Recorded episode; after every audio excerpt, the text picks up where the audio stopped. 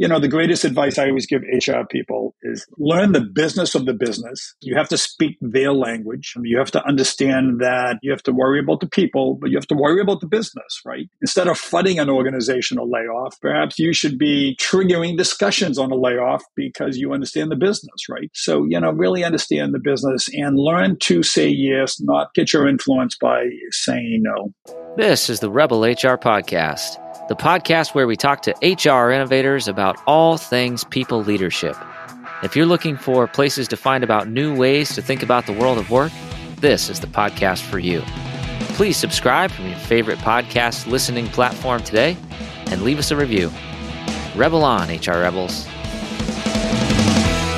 Welcome back, Rebel HR listeners. Extremely excited for the conversation today. Uh, I had to hit record because we were just having a wonderful conversation about everything from uh, from working back at the the deli shop to weddings and wearing ties. And so, uh, with us today is Bob Kelleher. Bob is an author, speaker, and founder of the Employee Engagement Group. Uh, he also has founded the AEC HR Summit. He is a thought leader on employee engagement and leadership. He presents to audiences, including my company, uh, about all things related to employee engagement and great leadership. A really great friend and, uh, and, and a great colleague. Bob, welcome to the show. Thank you so much, uh, Kyle. I am absolutely delighted to be here with you and your audience. Thanks. Thank you, and and I appreciate you taking the time uh, uh, today. And I really think that our listeners are going to get some great content. I think that um, you know, it, my personal experience with with some of the work that you've done and the things that you've shared with my team have been really impactful, and I've heard nothing but wonderful. Uh, wonderful responses from some of the work we've done, and and I just think it's going to be really valuable for our listeners. So, uh, I'd like to start out by just understanding a little bit more about your background. What brought you into the rich world of employee engagement? Well, I I think this will certainly resonate with your listeners. Um, I um, I'm a human resources professional, so I spent I spent many years in the trenches. Uh, uh, I think I'll be giving my age away, but here goes. I was a personnel rep in 1985, uh, and uh, through a series of um, jobs in the human resources um, area, I um, became corporate employment manager, became uh, director of training and development, became chief HR officer, became executive VP of human resources and organizational development, and actually became chief operations officer. So I've I've spoken at a lot of HR conferences um, just just on that note alone. As you know, Kyle, HR doesn't usually get a seat at the table in which you are running the company. Uh, and I did, uh, and and I I think it speaks to your audience that if you if you uh, operate as the HR traditional, you know, caretaker of policies, you're not going to become chief operations officer. Um, so I uh, I did that for um, over over 30 years. 2009, I was chief HR officer for a global um, 50,000 employee company. I had an epiphany. I, I wanted to um, I heard from so many people that I needed to write a book. Um, you know, I, I, had spent a, many years inside focusing on engagement uh, as a business driver, not as a nice to do thing. And uh, just so many people said, "Hey, you have to capture this. You know, this is a case study."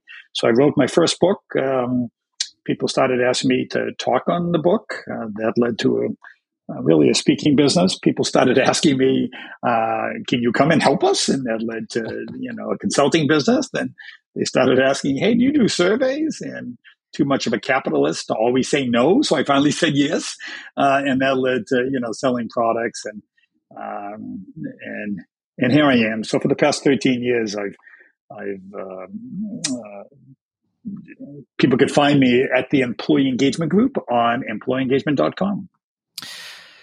Absolutely, and you know, I, I think I think it's really important to uh, uh, you know maybe take a step back and and and dig into one of the comments you made because it's something that I you know I I've seen um, again and again when employee engagement works. Uh, in whether it's a department that's engaged or a company that's engaged or a leader that's engaged, the business just runs better. It just works. You see, you know, better results. So, and and you mentioned that engagement in your role was was really a business driver. So, um, unpack that a little bit. Uh, you know, as as we look at employee engagement, we think about all the things we do. How do we really tap into that engagement as a driver of the business? Yeah, you know, selfishly, when I started focusing on engagement, um, you know, I didn't really know Kyle it was going to be a business driver. I just didn't want to spend my career showing up to various locations and having people um, hate to see me, right? Because they would view that um, I was there to manage a layoff or a termination, or I was there to let them know that their uh, benefit premiums were going up, right? So it was all bad news stuff. So I, I really started proactively showing up to help uh, to help facilitate. You know, I had facilitation skills like a lot of HR people do, and I started facilitating group discussions about their business. You know, uh, uh, if you're underperforming in sales, why? So I was able to leverage facilitation my facilitation skills to really help the business and and you know this became a this became an internal program and, and businesses started asking me to appear to do an all day workshop um, on this you know we called it leadership excellence through advanced practices but it really was an an hr led internal initiative that was a business improvement program and the outcome of that, uh, managers and employees would say, you know, we were engaged in the business. And and I was so early in this whole concept, Kyle, that, you know, employeeengagement.com was a domain that I acquired. It was sitting out there. I acquired it because so many people said, you know, started calling me the engagement guy. Um, so it, it, it was really, in some ways, selfishly motivated um, to get myself doing things that were more positively received by the business instead of negatively received. And as it turned out, we started tracking the business. You know, if I would appear and do a workshop, we would see business results going up.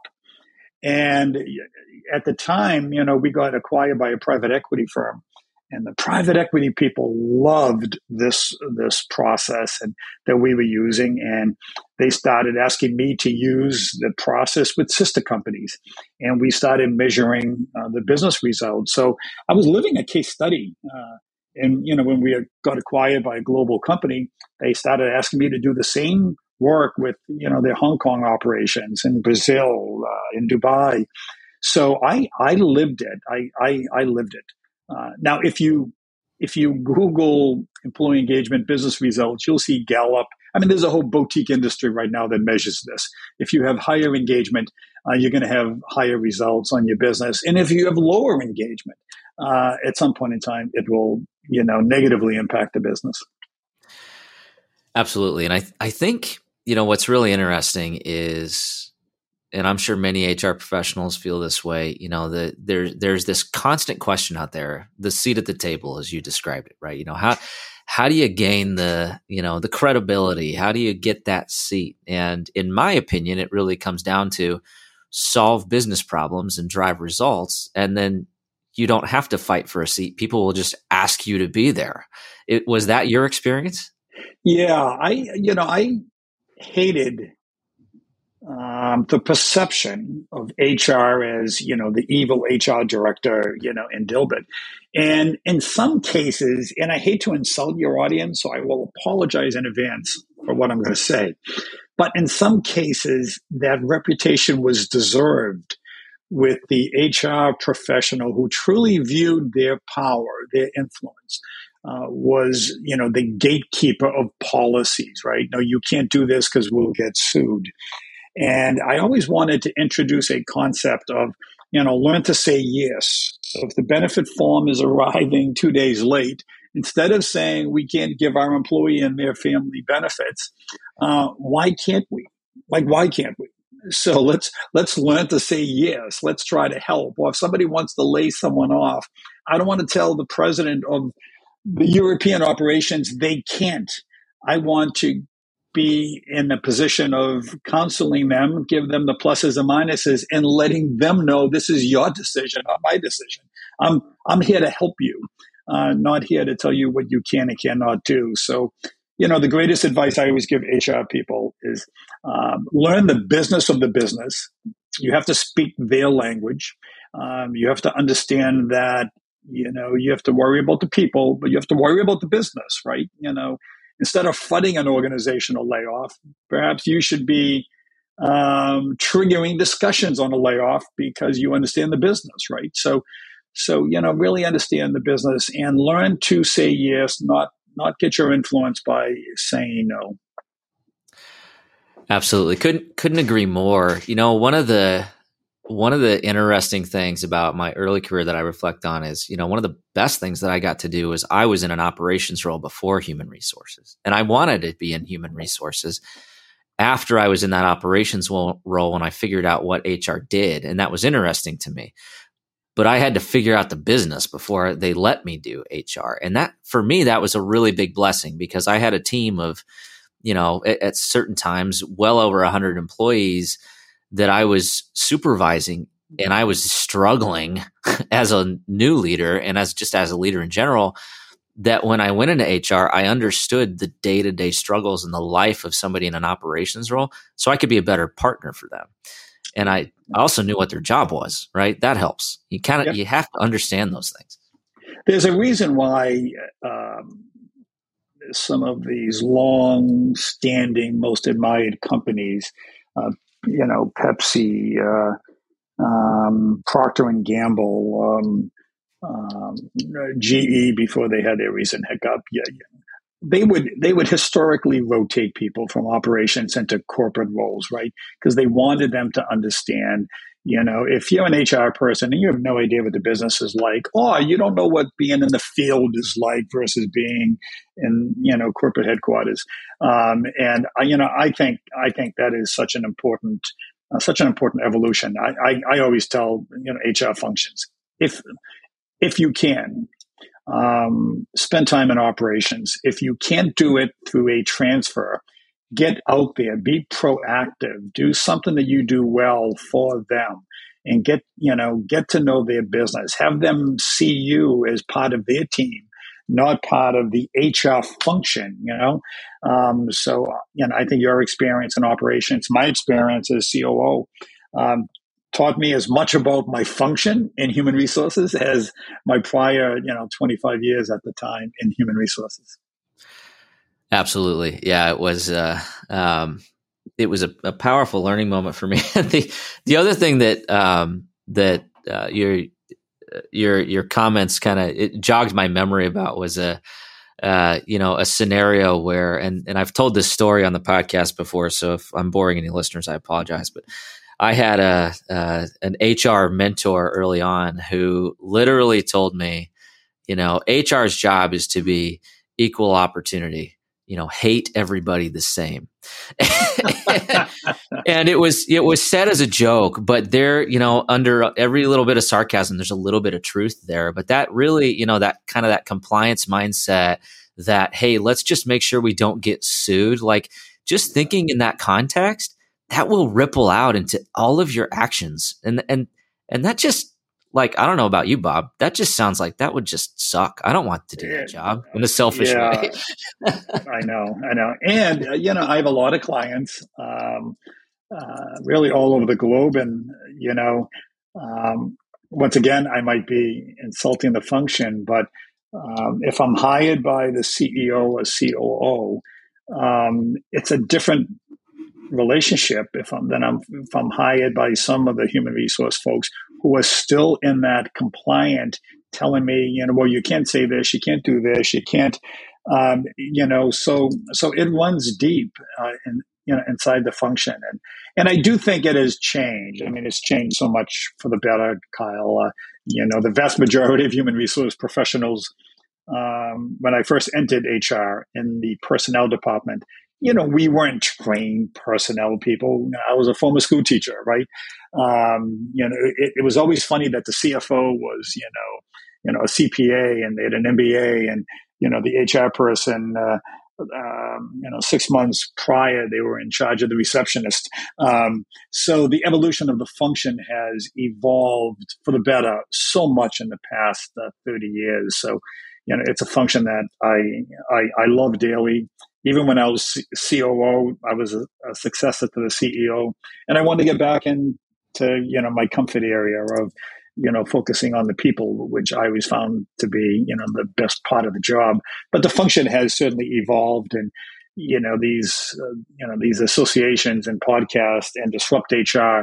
There is a there is a uh, a breed of HR people that I think is uh, have been doing some great things, pushing the function, and and I'm you know on the second. Um, uh, second nine, not the front nine, but I do see uh, a lot of people uh, really pushing the function in a uh, more innovative, uh, edgy way that I think is great. Absolutely, I think you know I, that's that's certainly been my experience, at least over the last you know decade or so that that I've been you know working you know more more directly in the function, and and I think you know what's what's really been interesting is the just the change over the last few years kind of the acceleration of change with you know trying to figure out work from home you know social unrest dealing with something that uh, that we never thought we would deal with you know a global pandemic. And and you know i i remember talking to uh to my ceo um who you know really well bob and you know and and his comment at one point was this is all hr you know all of this this this is the most important thing right now is taking care of the people and putting the people first. And and you know having a leader like that having a you know a focus like that especially in these times i think is so critical. But i guarantee you that there's so many professionals listening to this right now that are nodding their heads up and down. Yes yes i agree but then the next question is, but how do I do that in my organization? So, from your standpoint, Bob, as, as you think about the changes that you've seen and the changes that maybe still need to occur in many of our organizations, what would be some steps that you would recommend an HR professional do if they see that there needs to be some level of change or elevation uh, or focus on the people?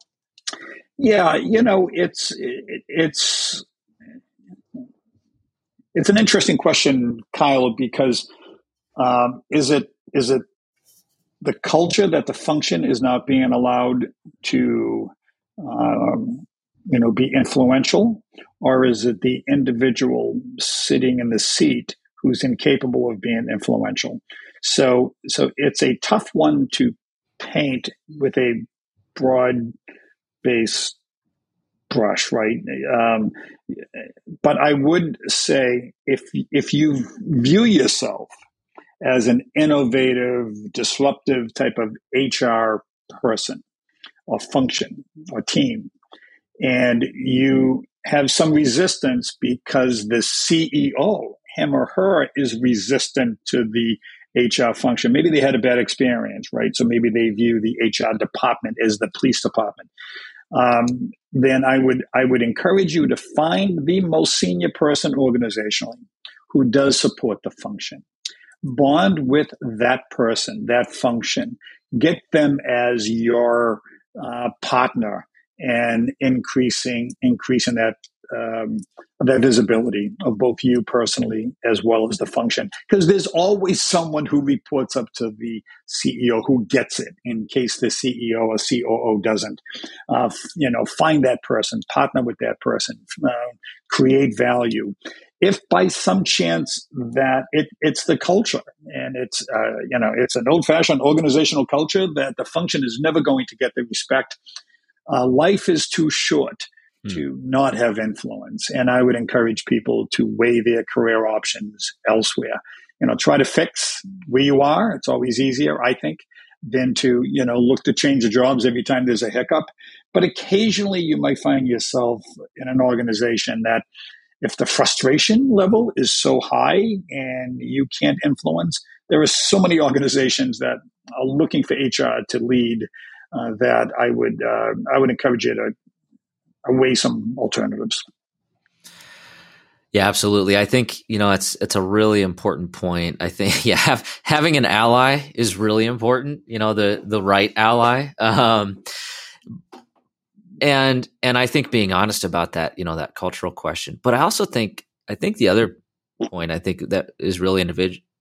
really important was the the comment about you know is it the individual you know hey, you know before you jump have you really done everything you know that that you can do to to expand your influence? You know it, right. are you saying yes as much as you can? Are you really thinking outside the box or are you just frustrated because somebody asked a question that you didn't like the tone of? You know what i mean? And and right, but right. there's there's you know you have I, I i truly believe you kind of have to ask those questions internally. And yes once you've checked the box that yeah i really have checked the, asked those questions yeah, it's time to it's time to think about doing something else. yeah, I I just had a discussion with a client who's a wonderful HR professional who who uh, feels somewhat uh, somewhat left out of the inner circle of the CEO. Uh, but she's bonded uh, with the COO in such a way that it has given her uh, hope uh, and encouragement that you know it's a good company.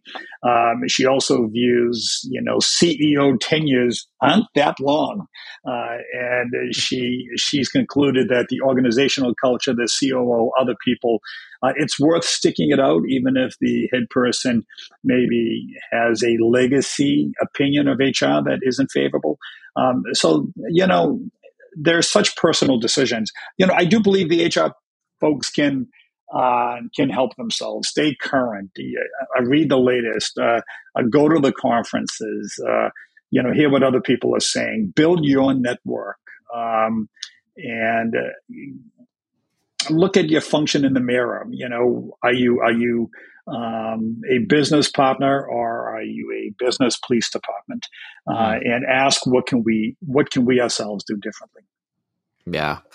Well, I mean, I, you know, self admittedly, I certainly fall into that trap of like almost like being like the traffic cop, right? And and it's be, and it's because it's how many of us were trained or brought up. You know, it's it's you know you're you're you're supposed to be the policy police. You're supposed to be the black and white, you know, decider in a lot of cases. But um, so often you you lose the the human element you know and and you you you get yeah. stuck in this it's almost like getting stuck in a rut where you just you just kind of become a you know an, an autonomous decision maker the greatest you know, advice it's just terrible the greatest advice i give people and i used to practice this myself uh, if if you are in human resources everything you do that's reactive doesn't get noticed unless you do something wrong.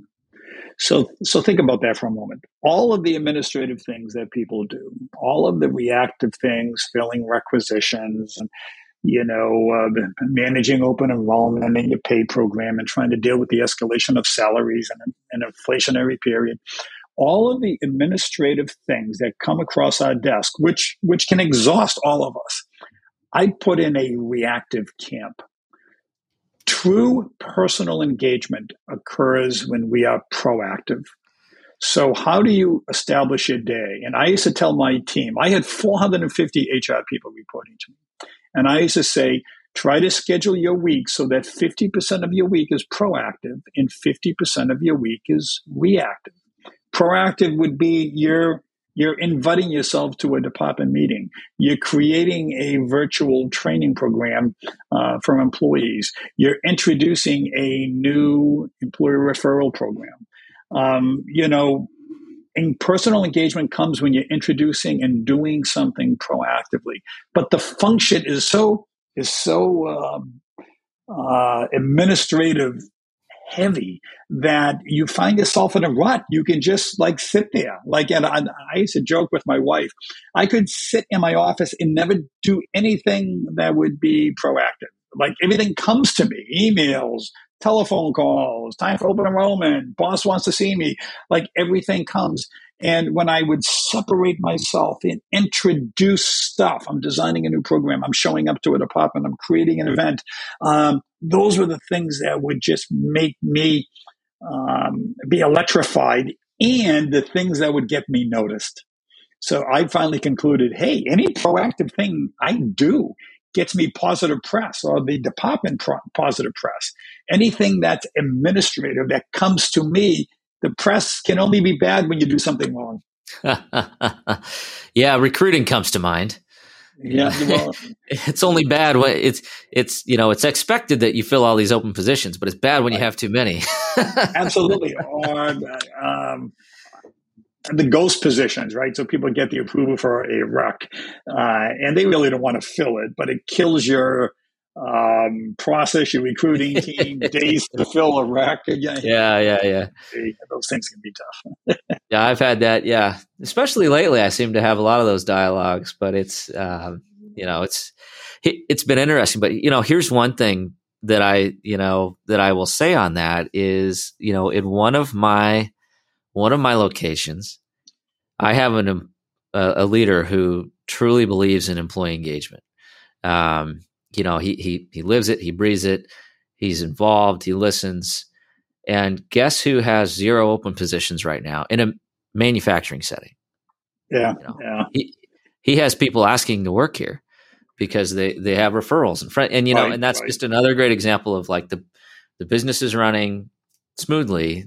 You know, retention is great because we have a leader who believes in employee engagement and truly supports. Uh, it's not employees. it's not coincidental, Kyle. Uh, right. It's it. Uh, there's a reason why he has no open requisitions. yeah. So even in even if you're just looking at this from a purely selfish, you know, standpoint, it's like it really isn't fun to have to hire people and have vacant positions. So, you know, if, if you don't want to do that, then employee engagement can really help. well, think of think of uh, filling your swimming pool if you have a big giant hole in your liner, right?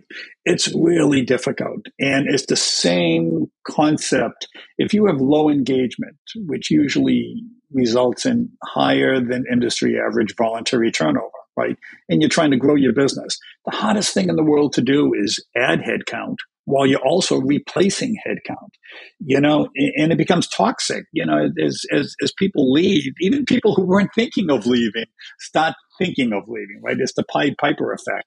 Uh, and I think, you know, focusing on engagement has just so many tangible benefits. Uh, something as simple as your employer referral percents go way up when people are engaged enough to refer their colleagues.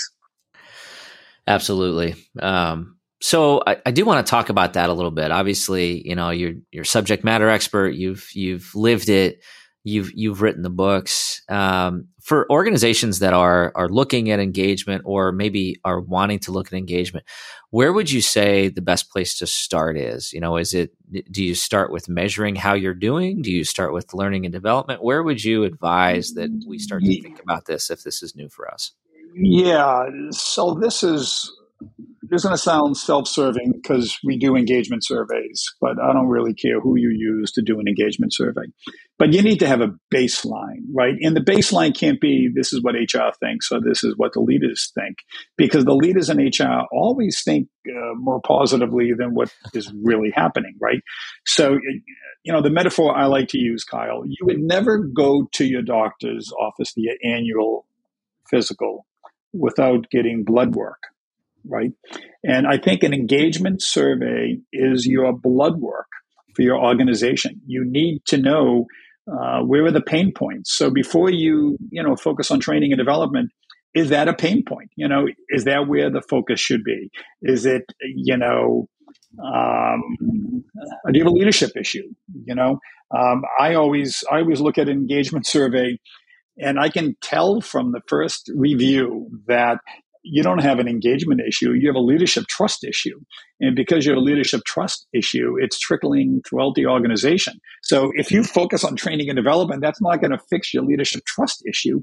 So, you know, give yourself some data and uh, view view engagement like the CFO views, you know, the you know the P&L statement. Uh, capture your data. That gives you some idea of where to focus your energy, as well as where, you know, what locations or departments or divisions you should be focusing your energy. Absolutely. And I can attest, you know, we, we started doing this a few years ago. Um, it really highlighted some areas of focus. The other thing it really helped us do was figure out what to actually prioritize. Because, like you said, you could sit here and even in the 50% proactive stuff that you're trying to do, if you you're throwing all your energy at a program that that your employees don't feel like is a need, you're not going to move the needle as much as if you actually try to solve a problem that they have in their day to day work. A great case study on that. Um, in the year 2000, we were owned by a German firm. The, the firm I was with, we were, were about, uh, at the time, about 1,200 employees. And we were acquired. Um, the German parent, you know, they wanted to exit uh, their North American business. So um, they brought in a private equity firm, and we partnered with them. So I, I became a management uh, owner because we all had to write checks too. Uh, and the private equity folks wanted to come in with a bang. So they said, Bob, what do you think of us doubling the 401k match? And, you know, the typical HR response might be, oh, that's great news. Let's do it. So I, I said, well, you know, that's going to cost us, uh, you know, I forget the amount, but let's just say, you know, that was going to be like a million dollars. I said, well, you know, I don't really, I'm not hearing a lot of people tell us that our 401k match is not competitive. In fact, it's probably right at the baseline of competitiveness. Uh, why don't we ask our employees what they think? So we actually did a pulse survey, and overwhelming the response was training and development. Like, like it wasn't even close. So, you know, we had we had over a thousand comments. No, one person said, "Can we have more 401k match dollars?" Right? uh, so, so what I use, I I took that and I said we could build a corporate university for a smaller amount than what you want to spend. Let's create a best in class corporate university, and that's what we did. And it was a game changer. So we were all set to spend money uh, to fix a, a need that we didn't have. And we reallocated the funds to a need that we did have that, uh, you know, truly became an engagement game changer. That's a great example. Um, and uh, I think a great, you know, a great reminder that we need to have a baseline and and and have a consistent, you know, measurement uh, style as well. You know, I think I I will put a plug in here, not necessarily to be serving you, Bob, specifically, but I do strongly believe you need to go to a professional survey company as opposed to trying to do all these surveys yourself because there are you know survey design is one of those sciences that um, there's you really need an expert to understand and and then to and then probably more importantly to actually interpret that data in a way that's actionable right yep, that's yep. that's the other big issue right and you know, any any survey provider, and uh, you know, I know all of them, and they all provide great benchmarks, right? Because if you do a survey without external benchmarks, I'm going to tell you right now, compensation is going to come in low, and, and you're going to think, and you're going to think you have a compensation issue. Now, you know, as it stands in these inflationary times, you probably do have a compensation. Yeah, yeah, we they're probably legit. yeah, but typically, um, you don't have a compensation issue. And as soon as you benchmark it, you'll see that your compensation scores based on engagement could be in the top 90 percentile, right? So you end up focusing on things that you shouldn't be focusing on based on an artificial benchmark against yourself. So having the external benchmarks, I think, you know, provides a very accurate prism on where you should be focusing your time and energy. Absolutely. Well, this has been a great conversation. Unfortunately, we're coming to the end of our time together, um, and I'm sure you're running off to another all-day workshop or or or something like that. So I want to shift gears and get into the uh, Rebel HR flash round questions. Yep. Question number one: Where does HR need to rebel? I, I would um,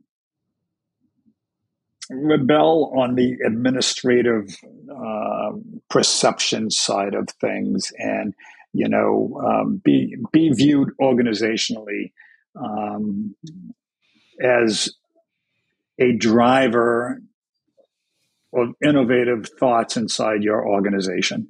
Um, you know, when you think of innovation, you generally don't think of the HR department, right? Uh, but if you think of it, the HR department is the people department. Innovation is born uh, from from people. So how can you how can you shift uh, the perception organizationally that we are here providing administrative support and we are here providing cutting edge uh, consultative insights to the organization. That's that's what I would suggest. Absolutely. Question number two: Who should we be listening to?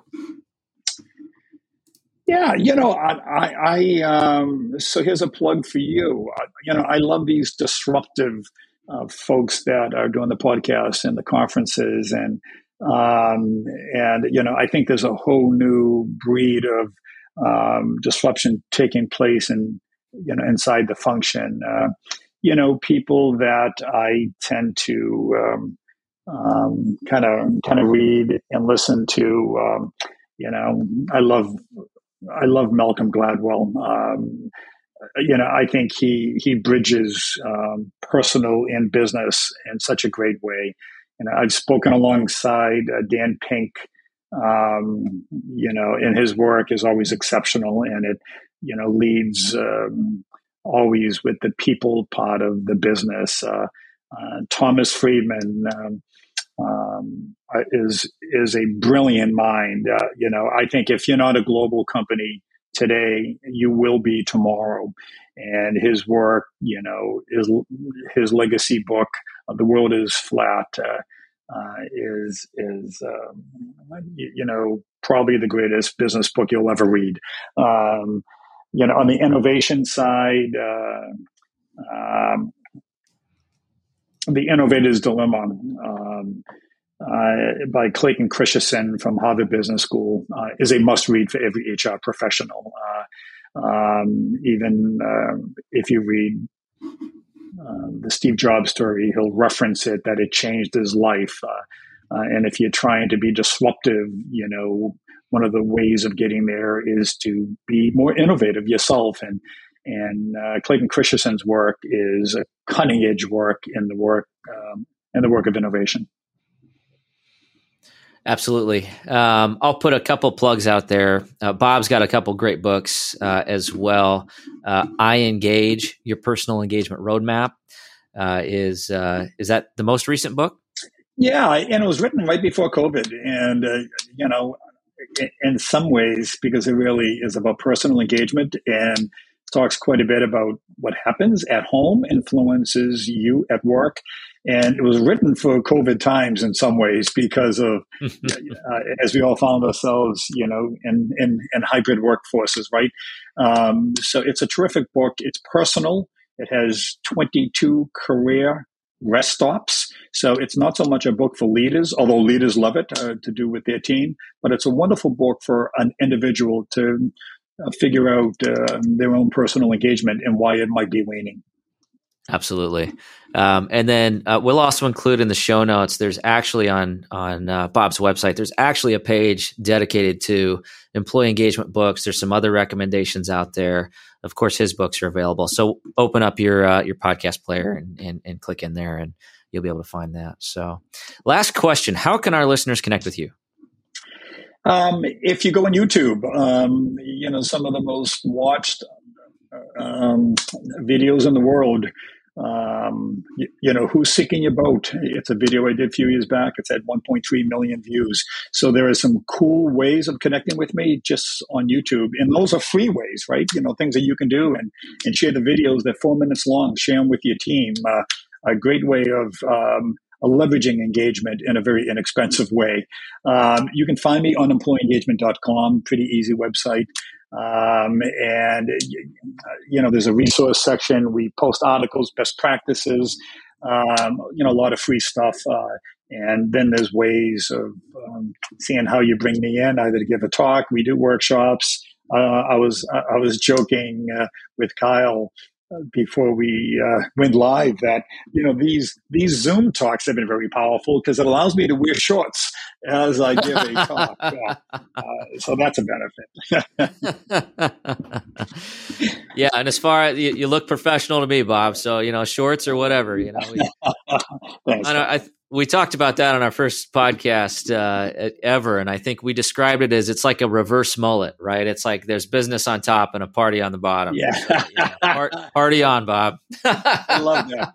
I'm going to steal that, but I will give you, uh, I will give you credit. I think I stole it from some some video I saw somewhere, so I can't take credit, but I, I love the description. So, Bob, this has just been absolutely wonderful. Again, I know your your time is very valuable. I appreciate you you know, giving us uh, a, a, couple minutes here. And, and I know that, you know, our listeners are going to take a lot away from this. We'll have all that information in the show notes. Um, check it out. Uh, really appreciate the time, Bob. Hey, uh, you're both a, a great professional uh, colleague uh, as well as a friend. Thank you, Kyle. Thanks, Bob. Take care. All right, that does it for the Rebel HR podcast. Big thank you to our guests. Follow us on Facebook at Rebel HR Podcast Twitter at RebelHRGuy, or see our website at rebelhumanresources.com. The views and opinions expressed by Rebel HR Podcast are those of the authors and do not necessarily reflect the official policy or position of any of the organizations that we represent. No animals were harmed during the filming of this podcast. Baby.